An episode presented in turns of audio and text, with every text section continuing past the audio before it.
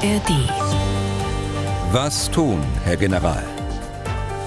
Der Podcast zum Ukraine-Krieg. Herzlich willkommen aus Leipzig. Ich bin Tim Deisinger, Redakteur und Moderator bei MDR Aktuell. Dieser Podcast heute wieder ausschließlich mit Ihren Fragen rund um den Ukraine-Krieg. Zur Beantwortung steht sozusagen bereit, wie immer, der frühere NATO-General Erhard Bühler. Tag, Herr Bühler, Tag nach Berlin. Ja, Tag Herr Deisinger, Tag nach Leipzig. Wie gesagt, heute geht es nur um Ihre Fragen. Im Prinzip machen wir aus einem kleinen Termin Dilemma eine Tugend, denn wir zeichnen diesen Podcast schon am Dienstagabend auf. Veröffentlichung aber wahrscheinlich erst am Donnerstag, vielleicht noch Freitag, ich weiß es nicht genau. Es ist heute der einzige Tag, an dem wir noch aufzeichnen können. Wir haben heute gegen Mittag schon eine Folge gemacht und über diese Woche dann halt nur eine Folge aufnehmen und veröffentlichen. Haben wir uns gesagt, es sind noch so viele Hörerfragen offen, dann ja, lass uns doch noch eine zweite Folge an einem Tag aufnehmen, wieder ohne Bezug zur aktuellen Lage, da wir ja nicht wissen, was da in den nächsten Stunden noch so alles passiert. Zu hören sind wir auch wie immer in der App der ARD Audiothek auf mdr.de und überall da, wo es sonst noch Podcasts gibt. Kleine Bitte ähm, vorweg an Sie alle, die Sie uns zuhören. Wir diskutieren ja auch immer mal wieder hier in der Redaktion oder nur Herr Bühler und ich. Also passt das alles zeitlich so, wie wir den Podcast machen? Ist das okay mit den zwei Folgen, die wir ja im Wesentlichen jede Woche aufnehmen? Oder ist es schlicht zu viel? Immerhin ist das ja im Durchschnitt pro Folge eine Stunde. Wobei wir bei der zweiten Frage sind, ist die Länge des Podcasts für Sie angemessen? Oder ist es besser, kürzer zu sein? Vor kurzem hat eine Dame geschrieben, dass sie den Podcast immer in doppelter Geschwindigkeit hört, weil ihr ansonsten schlicht die Zeit zum Hören fehlt. Also Schreiben Sie uns, wie Sie das sehen, und zwar an die bekannte Mailadresse general.mdraktuell.de. Die Dame übrigens mit der doppelten Geschwindigkeit, die hat auch ein Foto mitgeschickt, verbunden mit freundlichen Grüßen aus der Arktis. Man sieht auf dem Bild ein Zelt, das offenbar eisigen Winden trotzt. Äh, ja, Herr Bühler, haben Sie auch gesehen das Foto, ne? Das wäre da auch mal ein schönes Urlaubsziel für einen gestandenen, gestählten General, oder? Naja, gestellt. Also da ist schon ein bisschen Rost dran. Aber ganz herzlichen Dank, ganz herzlichen Dank für die freundlichen Grüße aus der Arktis. Aber ich höre raus, dass Sie nicht in die Arktis wollen, um Urlaub zu machen. Ja, um Urlaub zu machen nicht, aber die Arktis mal kennenzulernen, das wäre schon was. Ja. Mhm. Aber ich nehme an, dass auch äh, die Dame dort äh, nicht unbedingt nur Urlaub macht, zumindest, sondern auch äh, beruflich unterwegs ist. Mhm. Aber das ist ja nicht Thema des Podcasts. Beginnen wir mit den Fragen von Hörerinnen und Hörern. Und zwar fangen wir an heute mal beim Kriegsgeschehen als solchem, sage ich mal. Ähm, aber wie gerade schon angedeutet, bitte berücksichtigen dabei, dass zwischen Aufzeichnung des Podcasts und Veröffentlichung sicher ein bisschen Zeit vergangen sein wird. Ich fange an mit Benjamin Otterbach aus Falkensee. Der hat zwei Fragen. Die erste ist ganz kurz. Warum wird meine Frage in der Sendung nicht beantwortet? Also es war nicht die erste Mail, die er geschrieben hat. Das kann ich Ihnen gerne sagen, weil wir wahnsinnig viele Fragen bekommen und eine Auswahl treffen müssen. Kann also sehr gut sein, dass eine Frage es gar nicht in den Podcast schafft. Kann auch sein, dass es ein bisschen dauert wie bei Ihrer zweiten Frage, Herr Otterbach, also der eigentlichen, auf deren Beantwortung Sie gewartet haben und die lese ich jetzt mal vor.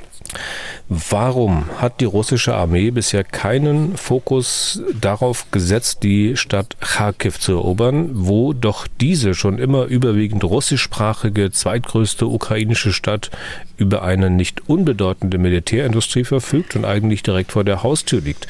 Liegt es daran, dass die Eroberung und auch das spätere Halten dieser Großstadt zu viele Kapazitäten binden würde? Und die Stadt dafür einfach zu weit abseits liegt, also im Gegensatz zu Bachmut und Avdivka nicht an einem wichtigen Verkehrsknotenpunkt. Welche Regionen haben nach Ihrer Meinung, Herr Bühler, für Russland neben den vier besetzten Oblasten eine strategisch wichtigere Bedeutung? Die Oblast Kharkiv oder die Oblaste Mikolajew und Odessa? Zitat Ende. Ja, gute Frage. Ähm, Kharkiv ist eine Millionenstadt, äh, etwa so groß wie München oder gleich groß. Sie liegt äh, 500 Straßenkilometer östlich von Kiew. Die nördlichen Stadtränder sind äh, nur 20 Kilometer von der russischen Grenze mit der Region Belgorod entfernt. Die Russen haben, wenn Sie sich erinnern, gleich zu Kriegsbeginn versucht, die Stadt ähnlich wie Kiew einzunehmen, auch nach dem gleichen Muster eigentlich. Es gab äh, im März auch Kämpfe in den Außenbezirken der Stadt. Sie wurden aber von den Territorialkräften der Ukraine abgewehrt. Warum? Weil die äh, russischen Soldaten mit einer ganz anderen Lage gerechnet haben. Sie waren ja ganz äh, anders eingestellt. Sie haben ja nicht mit Widerstand gerechnet, als sie da auf äh, Kiew oder Kharkiv äh, zumarschiert sind. Die Russen beschossen die Stadt nachher äh, aus der Ferne mit der Artillerie. Es gab äh, Hunderte von zivilen Opfern. Die Ukraine hat danach im Sommer 2022 die Russen immer mehr zurückgedrängt, äh, sodass die Stadt nicht mehr in Reichweite der Artillerie lag. Äh, kann mich noch gut erinnern, also wird das hier im Podcast auch besprochen haben. Letztlich war es die erfolgreiche Herbstoffensive der Ukraine Richtung Osten, Richtung Luhansk, Kupiansk, was auch jetzt immer wieder eine Rolle spielt durch die die Stadt der unmittelbaren Bedrohung durch Bodentruppen und äh, ihre Artillerie entzogen wurde. Seither beschießen die Russen die Stadt aus der nördlich gelegenen Oblast Belgorod nur noch von Zeit zu Zeit äh, mit den S-300-Raketen. Natürlich ist Kharkiv als äh, Wissenschafts- und Bildungszentrum. Sie haben, habe ich gelesen, 42 Hochschulen in Kharkiv äh, und äh, als Industriestadt für die Russen ein Ziel, aber nicht kurzfristig. Dazu müssten sie wieder eine Front aus Richtung Belgorod aufmachen, für die sie aber keine Kräfte haben. Die operativen Zielsetzungen sind zurzeit zweifellos die übrigen Gebiete der bereits formal annektierten Regionen Luhansk, Donetsk, Saporischia und äh, Cherson. Darauf konzentrieren sie sich mit ihren Streitkräften. Daneben laufen aber auch die weitaus wichtigeren strategischen Zielsetzungen. Erstens die Widerstandskraft der ukrainischen Bevölkerung zu brechen, also Stichwort Luftoperationen. Und äh, zweitens mit einem Informationskrieg die Unterstützung des Westens für die Ukraine zu stoppen. Wenn diese äh, Zielsetzungen erreicht werden, dann können Sie sich die nächsten operativen Zielsetzungen aussuchen. Odessa und Mikolajew, also die Schwarzmeerküste, sind dabei wichtiger aus äh, meiner Sicht, äh, aus operativer Sicht, weil die Ukraine damit wieder von der Versorgung über das Schwarze Meer abgeschnitten wird und weil damit der Ukraine eine wichtige wirtschaftliche Grundlage entzogen wird. Kharkiv und Kiew, die laufen ihnen nicht davon. Sie wären als nächstes dran. Also so würde ich die operativen Prioritäten sehen, nach denen uns Herr Otterbach gefragt hat. Sebastian Hartmann hat uns folgende Frage geschickt. Ich zitiere, warum greift die russische Armee immer wieder im Winter die Ukraine an? Kriegsbeginn, erste Winteroffensive 22-23, zweite Winteroffensive 23-24.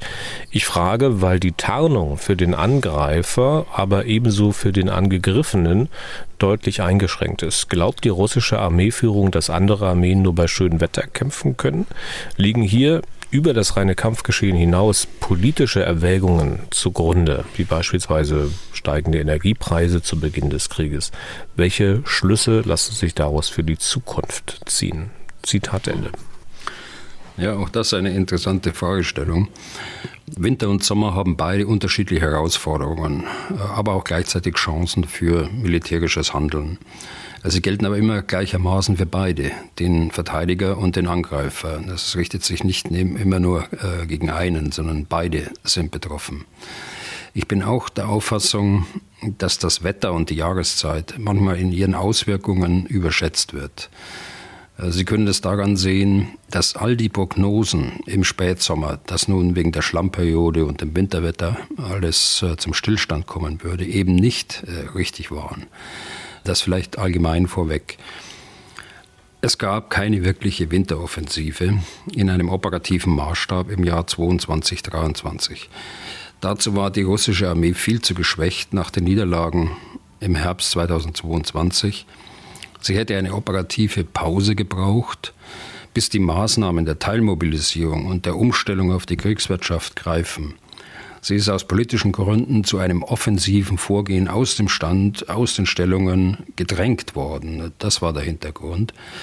Das Gleiche gilt im Grunde genommen für den Winter jetzt. Nicht ganz so extrem wie im äh, Vorjahr, aber auch jetzt kann von einer Großoffensive äh, keine Rede sein.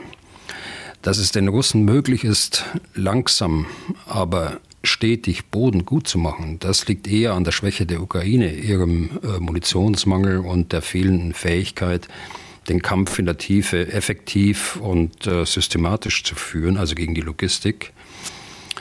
Ebenfalls äh, wegen Munitionsmangel und äh, zusätzlich wegen Mangel an weitreichenden Waffensystemen. Im Grunde genommen ist die, vielleicht noch ein Gedanke, im Grunde genommen ist die Strategie der Russen, was die Bodenoperation angeht, Binden der ukrainischen Kräfte, Halten dessen, was man hat, Mitnehmen von äh, Geländegewinnen, äh, so sie denn äh, gemacht werden können, wenn sich also taktisch die Möglichkeit ergibt, und vor allen Dingen abwarten, bis die beiden anderen strategischen Operationslinien Erfolg zeigen, also das, was ich vorhin sagte, auf der einen Seite den Westen beeinflussen, keine Waffenlieferungen mehr durchzuführen und zweitens äh, die, die Einfluss auf die ukrainische Bevölkerung auszuüben und sie so einzuschüchtern, dass ihre Widerstandskraft bricht. Dann können wir ganz gut anschließen mit der nächsten Frage. Ist auch ein bisschen länger von Ulrich Kräuter, der schreibt folgendes. Die statische Situation an den Frontabschnitten, vor allem im Süden, scheint derzeit zementiert. Die Small Unit Tactics, also Small Unit, äh, kleine Einheit, äh, wie sie in vielen Videos gezeigt wird, konnte auf Seiten der Ukraine wohl einige kleine Erfolge verzeichnen, jedoch nicht den erhofften Durchbruch erzielen. Mehr von demselben wird immer dieselben Ergebnisse zeitigen. Ich halte das nicht für erfolgversprechend.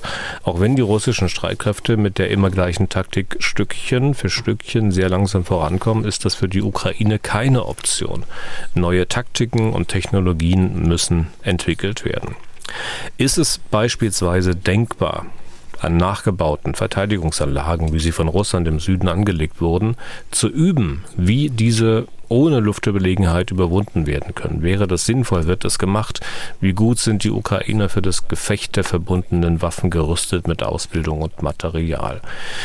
Welche neuen möglichen Taktiken würden Sie, Herr Bühler, empfehlen? Welche neuen Technologien können bereits eingesetzt werden, um der Ukraine Vorteile auf dem Schlachtfeld zu verschaffen? Welche hybriden Mittel sollten eingesetzt werden? Ich bin gespannt auf Ihre Antwort. Zitat Ende. Und das war dann doch mehr als eine Frage. Also ich finde aber die Grundlage dieser Frage ist ja die einleitende Analyse und die ist ja. aus meiner Sicht sehr richtig. Die äh, neuen Taktiken und Technologien müssen entwickelt werden. Das war auch die Analyse von General Salushny in dem äh, jetzt schon berühmten Economist-Artikel, wie Sie wissen. Darüber hinaus muss sich das in der Ausbildung der ukrainischen Führungsstäbe, also der Brigaden, der Bataillonsstäbe und höher, und der Soldaten auch niederschlagen. Und äh, auch das war ja eine Forderung Saluschnis technologisch äh, ja, Drohnen, aber auch der Kampf im elektromagnetischen Spektrum spielt eine große Rolle und äh, wird auch äh, eine noch größere Rolle spielen. Ich habe im vergangenen äh, Podcast davon gesprochen, dass jetzt große Anstrengungen unternommen werden, um massenhaft äh, Drohnen herzustellen. Darüber hinaus muss man auch denken an äh, Schutz von kampfentscheidenden Großgeräten. Das sind nicht nur Panzer, sondern das können auch Minenräumgeräte sein. Nicht nur mit reaktiver äh, Panzerung, sondern auch mit aktiven Schutzmaßnahmen. Das heißt, dass ähm, automatisch, äh, sobald ein Geschoss auf den Panzer zufliegt, ein äh, Geschoss dem Geschoss entgegenfliegt und es unschädlich macht, sodass es den Panzer nicht mehr durchschlagen kann. Solche Technologien wären hilfreich, da muss man dran denken. Ja, Luftüberlegenheit hatten sie nicht. Luftüberlegenheit wäre hilfreich, aber man muss da auch realistisch sein. Ähm, es wird auch mit den F-16 nicht möglich sein, Luftüberlegenheit herzustellen. Das wird allenfalls temporär und örtlich begrenzt möglich sein. Das heißt, bodengebundene Flugabwehrsysteme äh, müssen in ausreichender Menge zur Verfügung stehen und nochmals äh, weitreichende Abstandswaffen mit hoher Reichweite. Jetzt die Frage von Frank aus Berlin, ist ein bisschen kürzer. Zitat, warum richtet sich unsere Verteidigungsstrategie nicht grundsätzlich zuerst gegen den Aggressor persönlich? Warum setzen wir nicht ein Spezialkommando darauf an, Putin und seine Umgebung persönlich anzugreifen? Wäre das nicht schneller, einfacher und schonender für alle Beteiligten? Zitat Ende. Also könnt ihr mir vorstellen, dass Frank hier im Kopf hat, auch weil er von unserer Verteidigungsstrategie schreibt, dass äh, ja die äh, Amerikaner zum Beispiel einiges an Erfahrung haben, also was die Eliminierung, sprich die Tötung von Gegnern und Feinden betrifft. Naja, da haben die, die Russen ja auch jüngste Erfahrungen, äh, nur mit dem Unterschied, dass sie politisch unbequeme Personen ausschalten. Sie fallen dann aus dem Fenster und sterben in äh, verhältnismäßig jungen Jahren eines plötzlichen Todes oder sie werden plötzlich Opfer eines Giftanschlags und so weiter. Ich sage das nur zur Abgrenzung, äh, weil Sie das gesagt haben von den Amerikanern. Die Amerikaner haben in ihrem Krieg gegen den Terror Terroristen wie Bin Laden oder andere bekämpft und getötet. Das ist schon ein Unterschied. Aber mich hat auch am Anfang äh, das Wir äh, ein bisschen irritiert. Aber zur Frage, die Amerikaner und die anderen NATO-Länder werden das nicht tun. Sie wollen, und das ist gut so, sie wollen nicht Kriegspartei werden, um den Krieg nicht eskalieren zu lassen. Das muss man vielleicht vorausschicken.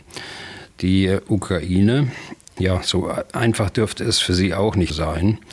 Im Übrigen weiß man gar nicht, äh, wer dann dem Putin nachfolgt. Äh, ob derjenige dann besser ist äh, oder nicht, da kann man trefflich drüber streiten.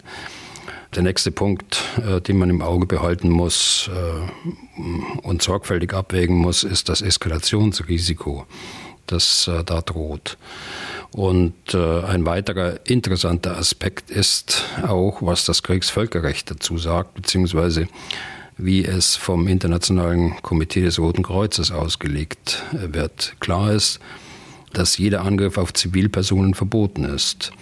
Und äh, nach Auffassung des IKRK trifft es auch auf den zivilen Oberbefehlshaber einer Armee zu, wenn er nicht selbst an den Kriegshandlungen beteiligt ist. Und äh, damit ist gemeint, dass er selbst äh, Waffengewalt anwendet.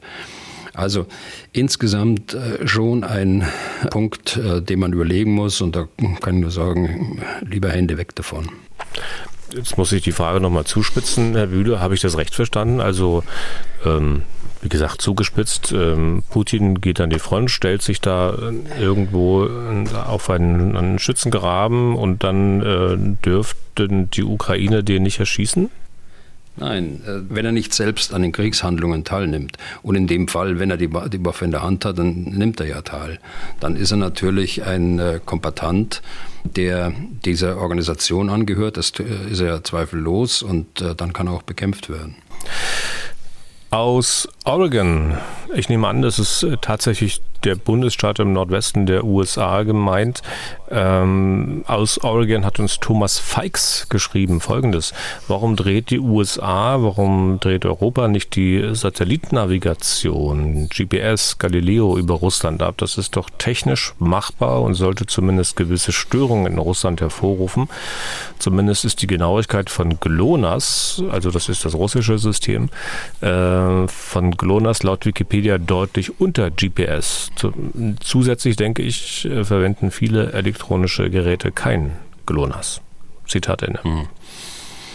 Also äh, GPS, Galileo, GLONASS, die verfolgen ja alle den gleichen Zweck, äh, dass äh, Navigationssysteme auf dem Boden, auf der Erde die Signale empfangen können und dadurch den Standort ermitteln können. GPS und äh, GLONASS sind militärische Systeme, die auch zivil genutzt werden können. Also GPS gehört ja, und das wird unsere Hörer wissen, äh, wenn er aus Oregon kommt, äh, gehört ja dem amerikanischen Verteidigungsministerium. Wir nutzen es mit. Galileo ist ein rein äh, ziviles System. Gute Idee auch, aber ich glaube, es ist nicht zu realisieren. Ähm, lass mich da aber gerne belehren von echten Experten, äh, die uns vielleicht zuhören. Also GPS funktioniert ja so, dass 24 äh, Satelliten äh, oder mehr die Erde umkreisen in 20.000 Kilometer Höhe ungefähr und dass man theoretisch von jedem Punkt der Erde jeweils mindestens drei, vier äh, Satelliten sieht, in der Praxis häufiger noch mehr. Also Sichtverbindung hat direkte Verbindung. Und äh, mit drei äh, Signalen kann ein GPS-Empfänger, also im Auto beispielsweise, äh, die Position des Autos berechnen oder es kann das Navigationssystem gefüttert werden, einer eine Rakete oder eines Flugzeugs oder eines Hubschraubers oder auch eines Panzers. Das heißt, man kann also ein Land nicht abschalten äh, und äh, auch noch an den, an den Grenzen das irgendwie begrenzen, sondern man kann das aufgrund der Höhe der Satelliten und der verhältnismäßig kleinen Zahl äh, bei 24 Satelliten nur großflächig machen. Das heißt, da würde äh, die Hälfte äh, eines, eines Erdteils würde dort plötzlich ohne GPS dastehen. Und das kann man natürlich nicht machen, weil GPS ja für viele Systeme heute überlebenswichtig sozusagen ist. Aber man kann das System stören. Die GPS-Signale sind sehr schwach, äh, können deshalb mit sehr wenig Energie äh, wirksam gestört werden. Und das machen die Russen selbst. Wenn die das machen, beispielsweise um, um die Region äh, St. Petersburg zu stören, dann wird großflächig äh, in, in der östlichen Ostsee äh, das GPS für alle nicht mehr nutzbar sein. Für die Schiffe und Flugzeuge ist das nicht so sehr von Bedeutung, weil die äh, immer mehrere Systeme an Bord haben und nicht äh, nur auf GPS angewiesen sind. Für die Taxifahrer habe ich gelesen in einem, in einem, Zeitungsartikel. Für die Taxifahrer in Moskau ist das aber schon wichtig. Und äh, in Moskau äh, macht man großflächige GPS-Störungen, um zu verhindern, dass die äh, Drohnen, die dort anfliegen, das äh, GPS-Signal bekommen und dadurch ihre Position und schließlich auch das Ziel dann auch bestimmen können. Also unterm Strich äh, die Idee, an die man denken könnte. Ich glaube, man hat im Irakkrieg auch mal äh, daran gedacht, GPS abzuschalten, aber hat das dann letztlich aus diesen Gründen auch nicht gemacht. Und äh, Thomas Feix hat noch eine andere Frage, die zwar über den Ukraine-Krieg hinausgeht, die ich aber trotzdem mal gleich stellen will. Zitat, falls die USA in einen Krieg bzw. Konflikt mit China geraten. Würde die NATO den Artikel 5 ausrufen? Ist es vielleicht an der Zeit, zu einem globalen Verteidigungsbündnis zu werden und pazifische Staaten auch aufzunehmen? Japan, Australien, Neuseeland, Südkorea. Zitat Ende. Also der Artikel 5 ist in der Tat nur einmal ausgerufen worden äh, in der Geschichte der NATO und das war nach den Angriffen auf das World Trade Center und das Pentagon am 11. September 2001. Aber zu China jetzt nochmal zurück. Grundsätzlich kann keiner Interesse an einem Konflikt oder an einem Krieg zwischen China und den USA haben. Äh, die beiden nicht, also China nicht, USA nicht, Europa nicht, äh, die Welt auch nicht. Es gibt da so viele wirtschaftliche und finanzielle Abhängigkeiten, die jedem dieser Protagonisten dann äh, auch schaden würden. Und zwar so schaden würden, dass die eigentlichen Ziele, die sie in ihrer Politik verfolgen, gefährdet sind, äh, wenn sie dort irgendwas militärisch machen würden. Ich sage das äh, deshalb, weil ich seit einiger Zeit der Auffassung bin, dass man dort eine Kriegsgefahr nicht herbeireden darf. Ich weiß, dass das von einigen geschieht. Ich weiß, dass es auch Bücher gibt, gerade im amerikanischen Raum, die die dann schon äh, so Aussagen treffen wie in ein paar Jahren ist es soweit, dann sind wir im Krieg, wir, die USA, äh, mit, äh, mit China. Ich habe dazu meine eigene Auffassung. Man sollte das nicht herbeireden. Man sollte den systemischen Konflikt, den es ja zweifellos gibt, man sollte den nicht militarisieren. Zur Ausrufung von Artikel 5 ist äh, Einstimmigkeit im NATO-Rat erforderlich. Aber ich bin mir sicher, dass äh, wenn die USA angegriffen würden, jetzt sprechen wir wieder äh, im Konjunktiv hypothetisch, also dann bin ich mir sicher, dass auch Artikel 5 ausgerufen werden würde. Die letzte Frage ist, äh, das Bündnis auszudehnen. Ja, das ist auch diskutiert worden. Das wird Augenblick so gehandhabt, dass ähm, die Staaten in Südostasien, also Australien, äh, Japan, äh, Südkorea insbesondere, aber auch Singapur, die äh, sind Partner der NATO. Sie sind äh, kein Vertragspartner, aber sie sind in einer Partnerschaft äh, verbunden mit der NATO und von Zeit zu Zeit tagen sie auch oder sind eingeladen zu Sitzungen des NATO-Rats auf der Ebene der Regierungschefs oder der Verteidigungsminister, der Außenminister, je nachdem welches Thema anliegt.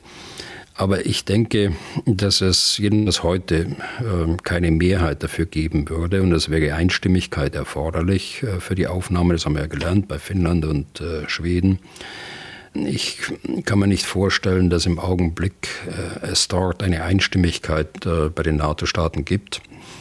Denn das Nordatlantische Bündnis ist ja auch äh, räumlich im Vertrag äh, begrenzt, das heißt auf Europa, äh, auf den Nordatlantik äh, bis äh, zum Wendekreis des Krebses äh, im, im, Süden. Und ähm, da stelle ich mir das schon als schwierige Diskussion vor. Mit der nächsten Frage sind wir dann wieder beim Ukraine-Krieg. Ich lese vor, warum erklärt nicht Rumänien der Ukraine den Krieg? Das ist kein Scherz. Rumänien könnte bis Mikolajew vordringen, im Norden bis nach Belarus, nördlich von Kiew. Die Ukraine handelt einen Friedensvertrag mit Rumänien aus für zehn Jahre autonom verwaltet. Damit wäre der Teil der Ukraine Teil der NATO. Putin trickst doch auch. Weiterer Pluspunkt Moldawien wäre von der NATO eingeschlossen. Zitat Ende. Was meinen Sie, Herr Bühler? Also da meine ich, äh, wir müssen aufpassen, dass wir nicht äh, leichtfertig äh, mit äh, Kriegserklärungen umgehen. Ich glaube, da ist auch gar keine Kriegserklärung äh, erforderlich.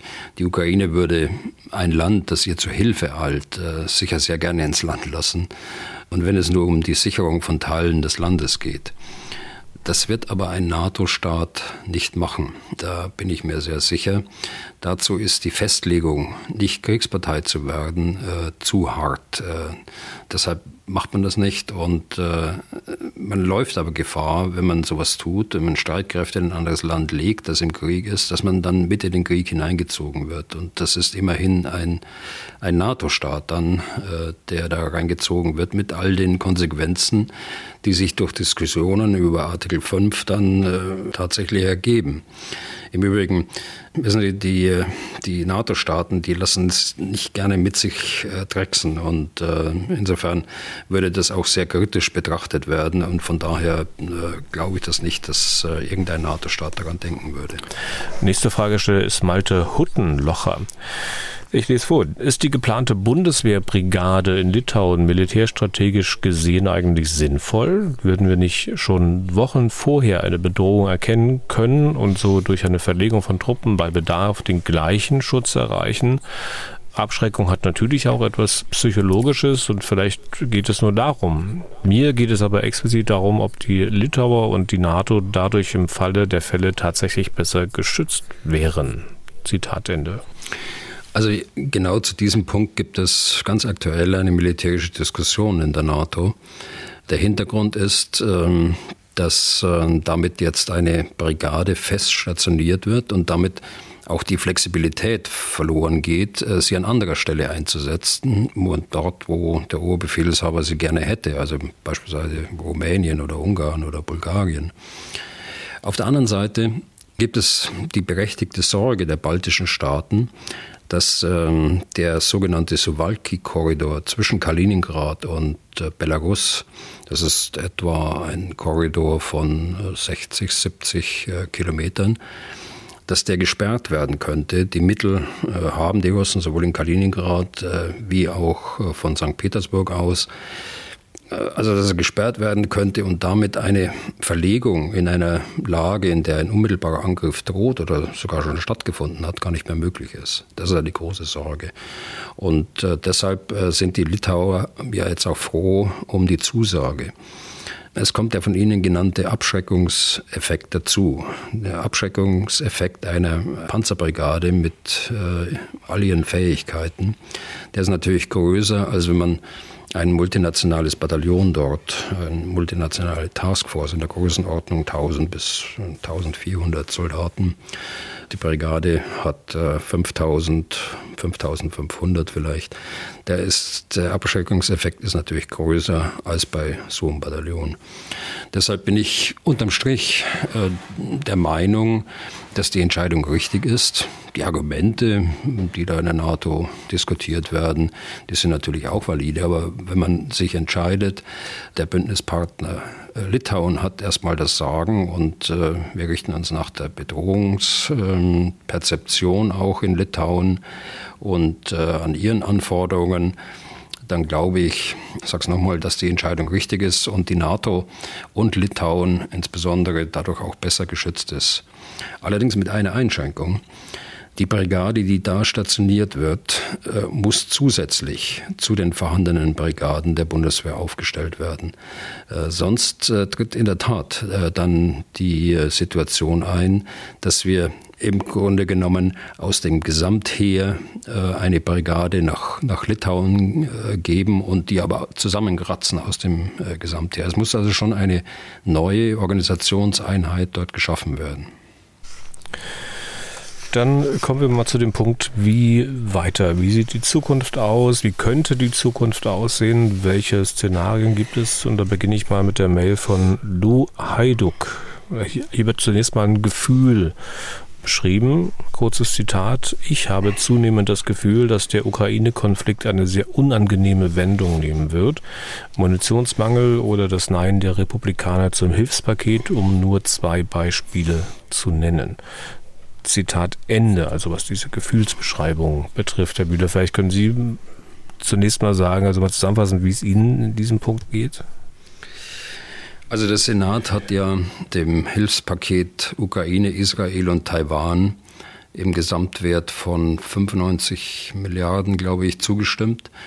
Jetzt geht das Gesetz in das Repräsentantenhaus, in dem die Republikaner äh, zwar die Mehrheit haben, aber wir wissen von den Republikanern, dass sie in der Sache für die Ukraine, für Israel und auch für Taiwan sind.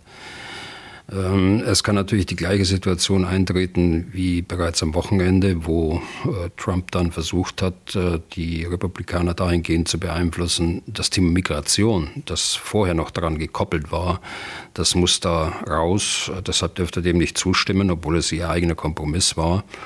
Ich brauche das Thema Migration noch während des Wahlkampfs. Also, äh, was ich damit sagen will, die äh, Diskussionen könnten zäh werden äh, beim Repräsentantenhaus und äh, ich würde jetzt da keine Prognose aufstellen, wann tatsächlich entschieden wird. Bin mir aber relativ sicher aufgrund der hohen Zustimmung der Republikaner, dass ähm, da letztlich eine Entscheidung in der Sache dann auch getroffen wird und sie nicht durch Wahlkampf oder andere politische hm, Zwänge dort beeinflusst wird unangenehme Wendung. Ja, äh, unangenehm, wenn das nicht kommt, äh, weil Europa und andere Unterstützerstaaten äh, wie Australien und Japan beispielsweise einspringen müssen, damit es nicht noch unangenehmer wird. Und äh, ich habe ja vor, am Anfang des Krieges schon gesagt, äh, wenn die Ukraine äh, kurz vor der Niederlage steht, dann wird man noch unangenehmere Diskussionen führen müssen. Äh, und möglicherweise zu Entscheidungen kommen, die äh, heute noch gar nicht absehbar sind.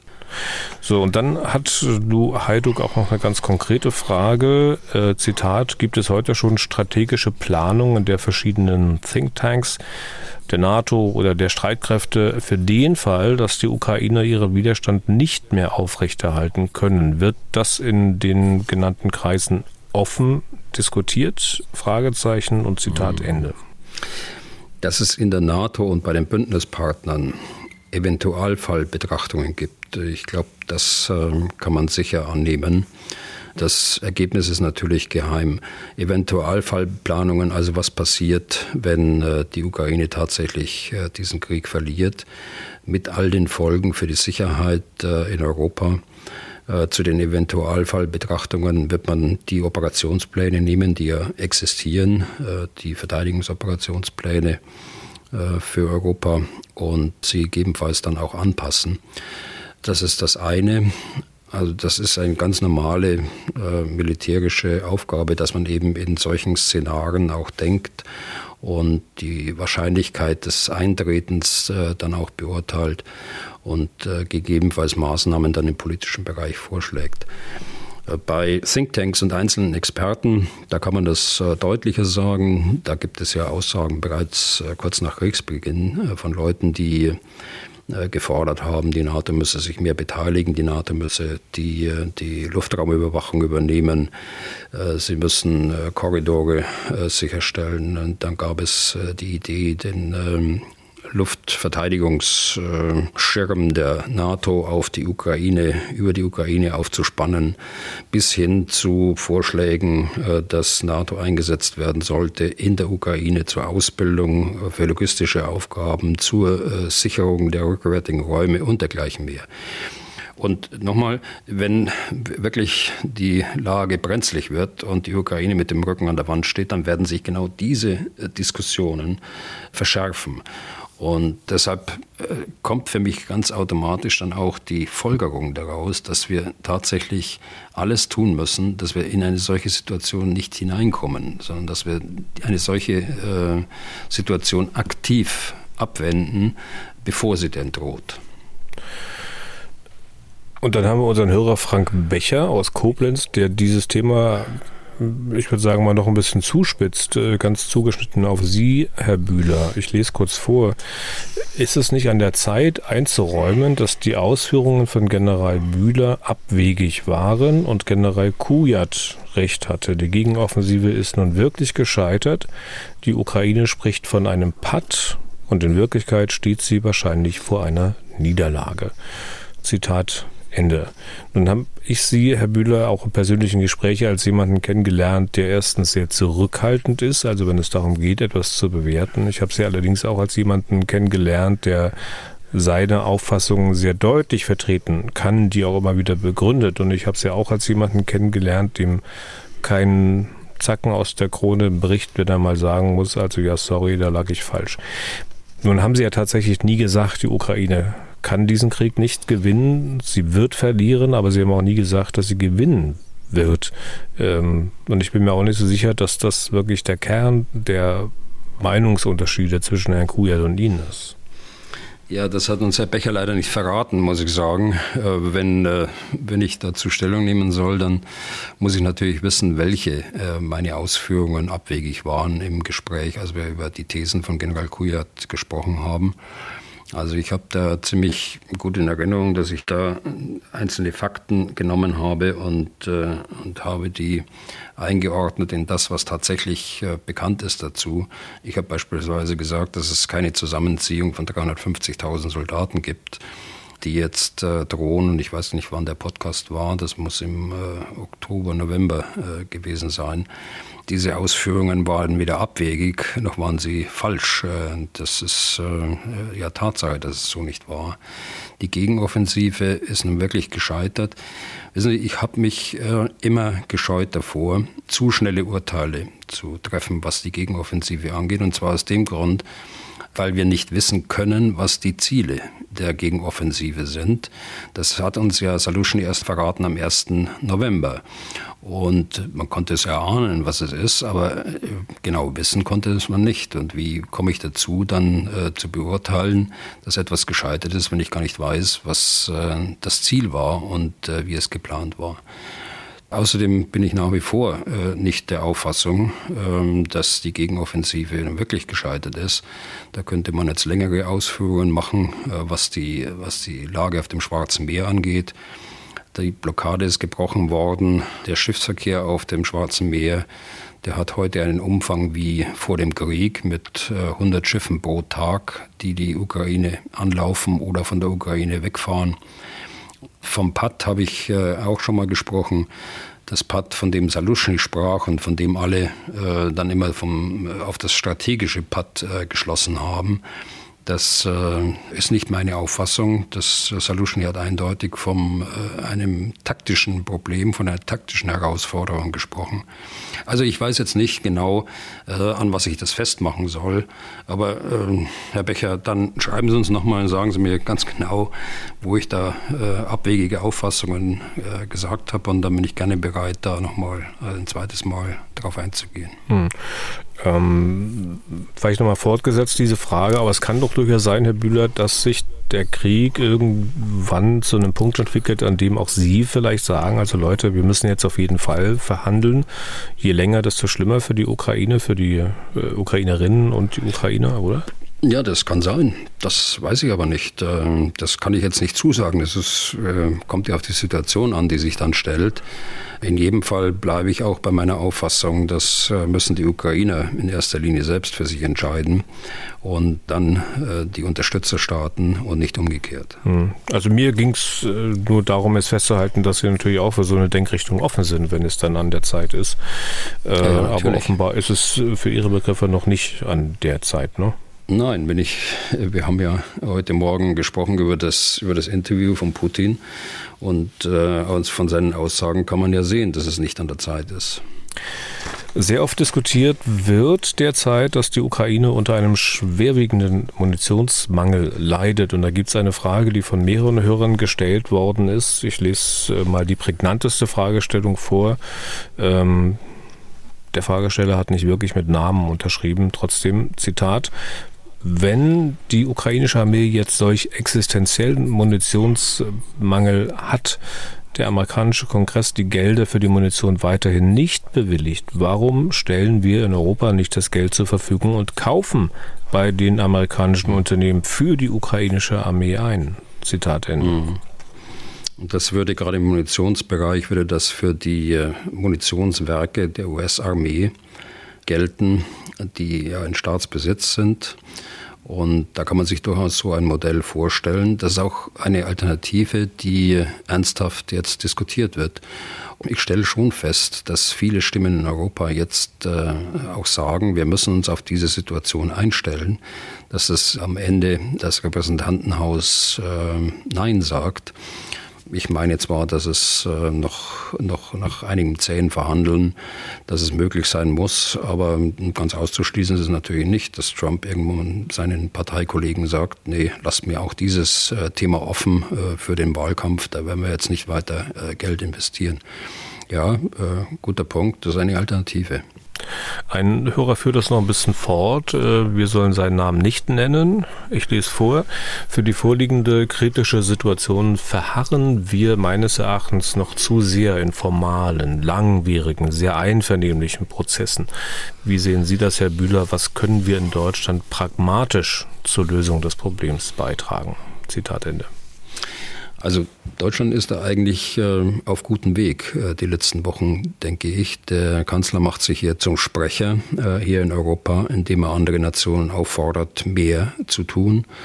Das hat er ja mehrfach jetzt gesagt. Ist auch nach Washington gereist, wie Sie wissen, hat äh, versucht, Biden auch zu helfen in der Argumentation mit den Republikanern dort. Also diese Führungsrolle anzunehmen, das ist eine, ein, ein guter Punkt, denke ich, und äh, wo man wirklich auch pragmatisch zur Lösung des Problems beitragen kann, wie Sie schreiben. Der zweite Punkt ist, dass äh, wir in, in Deutschland, und das war das Bemerkenswerte eigentlich, sagt im letzten Podcast schon, dass äh, der Kanzler mit seiner Kollegin aus Dänemark äh, nun anwesend war, mit dem Verteidigungsminister Pistorius und äh, dem Vorstandsvorsitzenden der Rheinmetall, Herrn Pappberger, und haben hier den Grundstein gelegt oder den ersten Spatenstich gemacht für dieses Munitionswerk. Dass man jetzt auch äh, tatsächlich äh, kreativ Wege und Mittel sucht, weitere Munitionswerke auch zu erweitern oder neu aufzustellen, muss nicht alles in Deutschland sein, aber das äh, können ja auch andere Länder sein so dass wir dort äh, zumindest auf mittlere Sicht, auf längere Sicht äh, dann auch die eigenen Bedarfe decken können, aber auch der Ukraine ihren Anteil abgeben können. Und weil wir gerade einen Hörer hatten, der seinen Namen nicht genannt haben wollte, vielleicht äh, mal ganz kurz einen Satz zu diesen ganzen anonymen oder halbanonymen Fragen. Und dazu hatte uns auch jemand geschrieben, derjenige hatte sich gewundert, dass manche Hörer auch bei, wie er schreibt, völlig unverfänglichen Fragen anonym bleiben wollen. Also nicht nur bei den Fragen, die mancher vielleicht als politisch heikel einordnen würde. Und seine Auffassung, die ging dann so in die Richtung, also die Leute sollen gefälligst zu dem stehen, was sie schreiben. Andernfalls sollten sie auch im Podcast nicht vorkommen. Fertig. Nun ja, also ich sehe es ein bisschen anders. Ansonsten würde ich ja diese Fragen hier im Podcast auch nicht aufrufen. Also ich mag mir nicht anmaßen zu bewerten, ob wir den Grund oder den Grund, anonym bleiben zu wollen, akzeptieren oder nicht. Es gibt ja die verschiedensten Beweggründe, sicherlich. Das soll jeder für sich selbst oder jede für sich selbst entscheiden. Ich respektiere das und that's it. Und ich gehe davon aus, dass Sie das ähnlich sehen, Herr Bühler, sonst hätten Sie auch längst was gesagt, oder?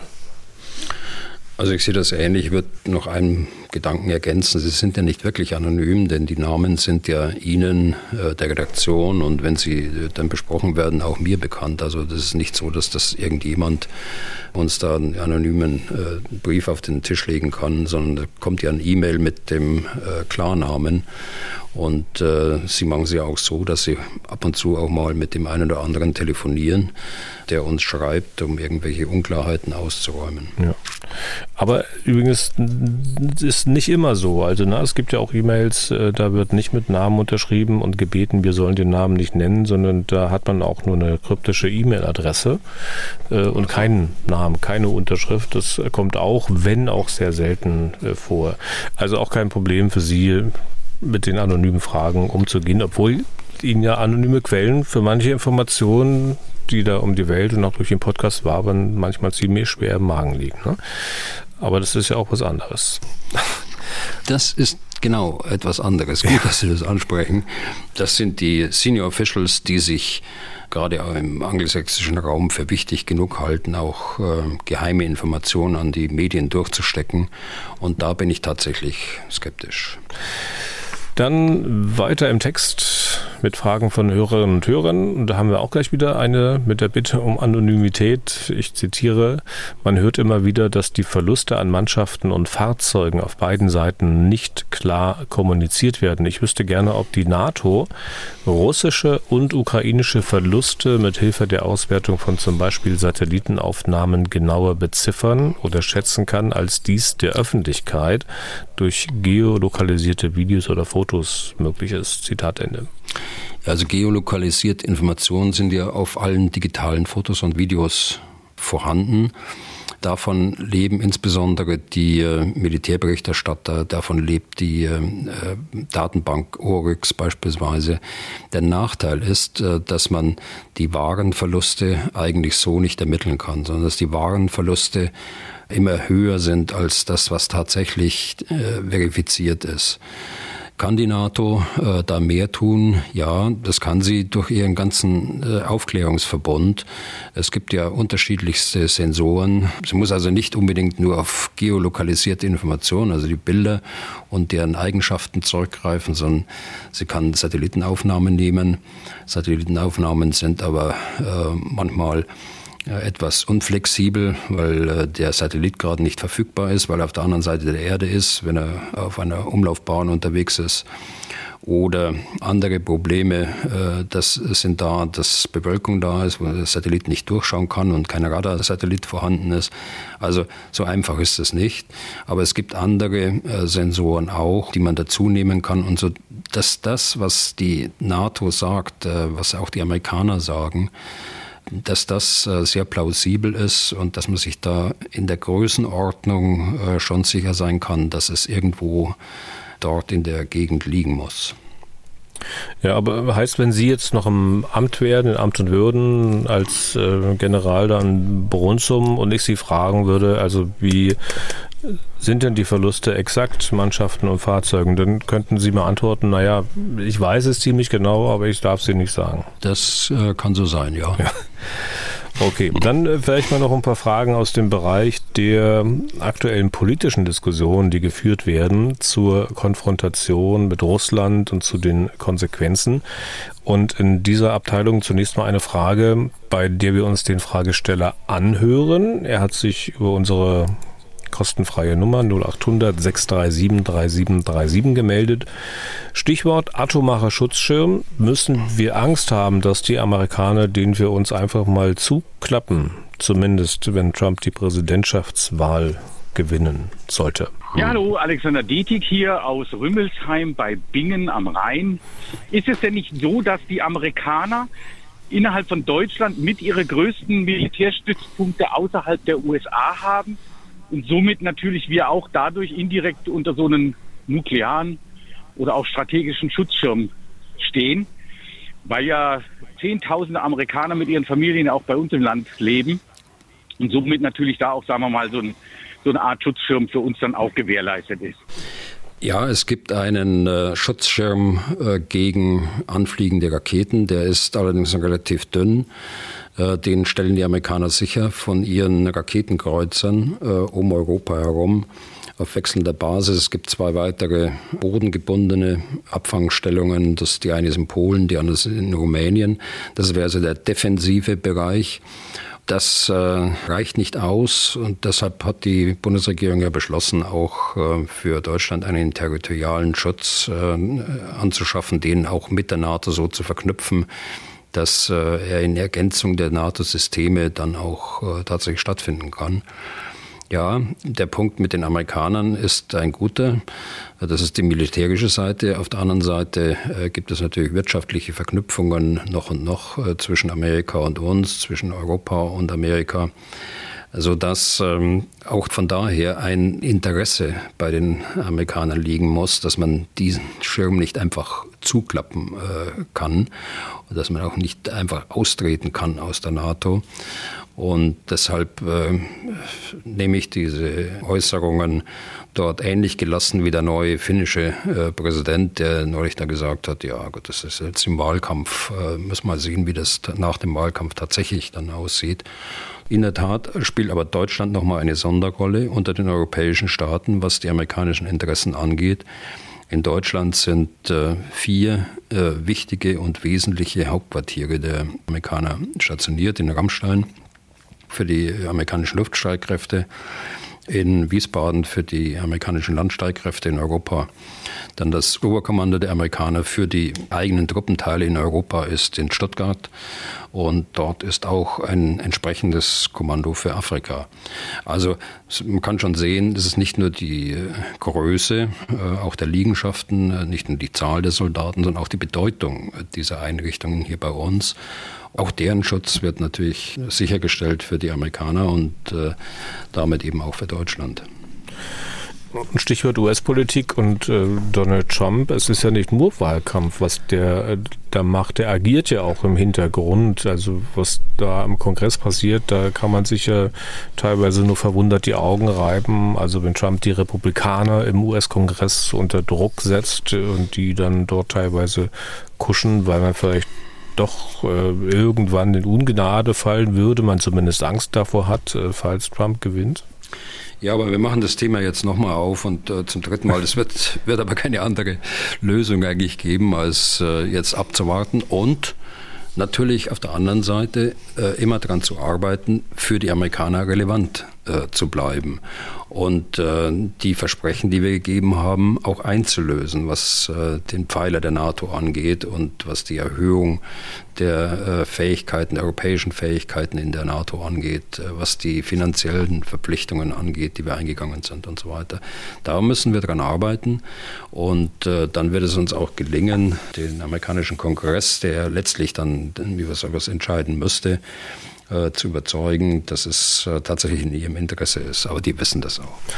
Und weil wir bei den Wahlen in den USA sind und der Frage, ob nun Trump Präsident werden könnte oder nicht, äh, und Sie dort ja quasi auch mal studiert haben, also einen Generalstabslehrgang besucht haben, mal nebenbei, das interessiert mich jetzt.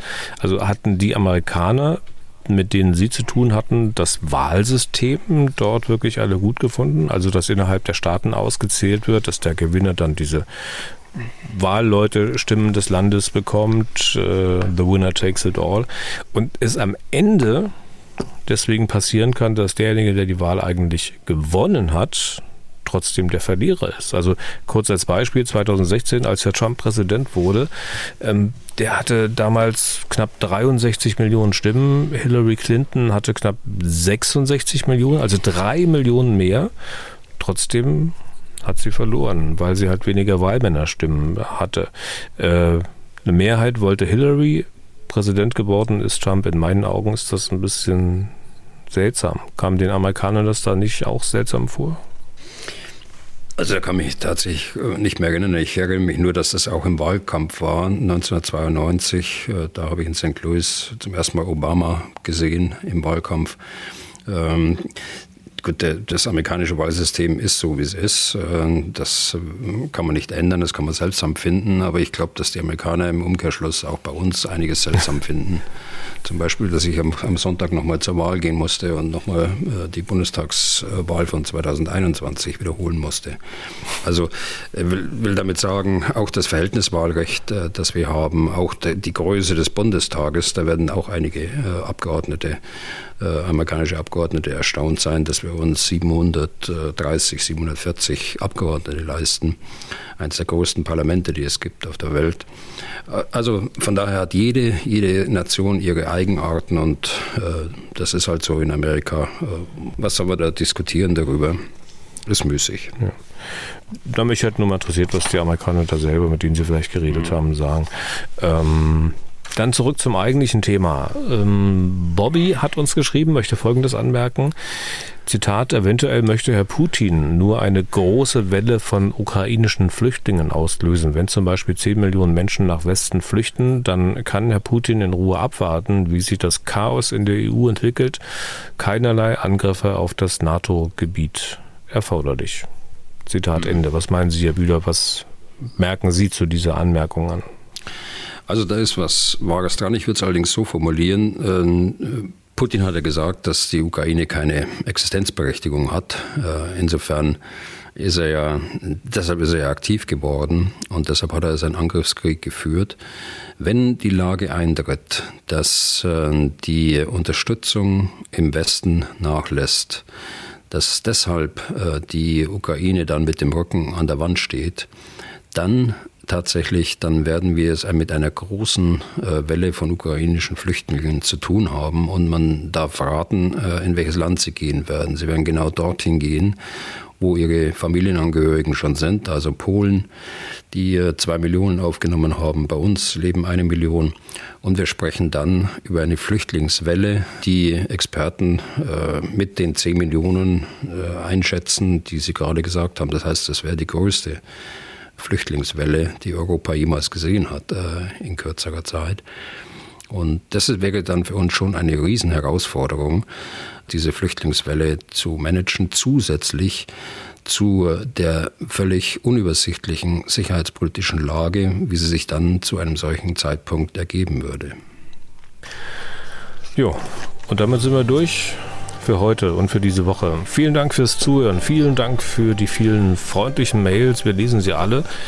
Und wenn Sie Fragen, Anmerkungen, Hinweise, Lob, Kritik haben, dann schreiben Sie an general.mdraktuell.de oder rufen Sie an unter 0800 637 3737. Vergessen Sie nicht, uns zu schreiben, äh, ob wir Ihnen vielleicht dann doch zu lang sind oder ob Ihnen vielleicht eine Folge pro Woche lieber wäre, weil Sie sonst gar nicht alle schaffen.